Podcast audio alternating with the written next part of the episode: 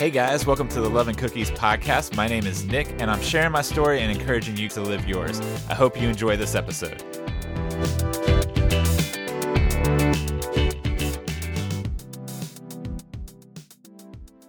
So the first thing that you're wondering and that I need to address is why Love and Cookies? Why is that the name of this podcast?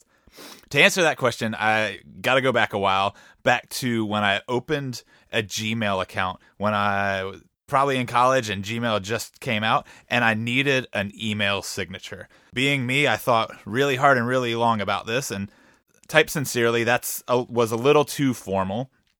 I was like, well, I'm a Christian, so maybe I got to make my email signature about Jesus. But in Christ was a little too Christianese, and I was like, well, I can't, I could put love, Nick. Well, but then that could get taken the wrong way by somebody. And so I just was sitting at my computer and started typing love, and the first word that popped into my mind was cookies.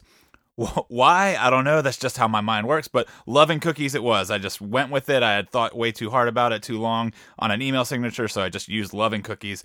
And it stuck, and it was just kind of my thing. And people would comment it all the time and ask me why, and they would say, you haven't given me any cookies yet. And so love and cookies was just kind of my thing. And so when I was trying to name this podcast, I ended up basically going through the same process. I was sitting there, I know I want to do a podcast, and I know I've got to call it something, so what do I want to call it?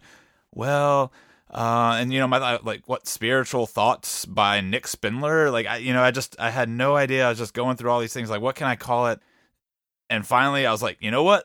Love and Cookies. And so here we are, we have the Love and Cookies podcast. And in this podcast, I'll be sharing my story about what God is doing in my life and the things that God is showing me, my successes, my failures, whatever comes along. And my hope is that as I share my story and what's going on, that it'll encourage you to discover and live out your story and the things that God has for you.